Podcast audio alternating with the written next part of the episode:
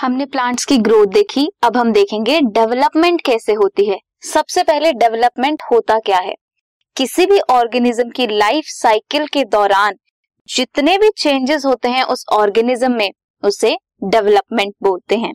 From germination of seed to senescence, जब एक seed बनता है और वो ग्रो करता है, देन उसमें सेनेसेंस आती है, मींस एजिंग होती है, देन उसकी डेथ होती है।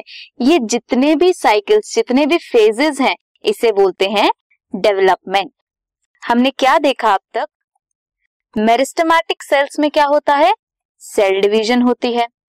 सेल डिवीजन के बाद प्लाज्मेटिक ग्रोथ होती है, प्लाज्मा ग्रो करता है, एंड देन क्या होता है? डिफरेंशिएशन होती है।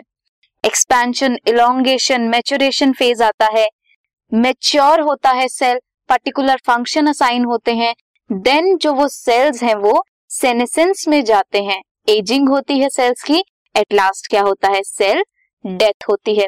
सो ये जो भी ग्रोथ के फेजेस हैं, मैच्योर, इलोंगेशन होना या फिर मैच्योरेशन होना, सेल का डिवाइड करना, देन पर्टिकुलर फंक्शन असाइन होने के बाद उनका इलोंगेट करना, सेनेसेंस तक पहुंचना, देन डेथ हो जाना, ये सब क्या शो करता है?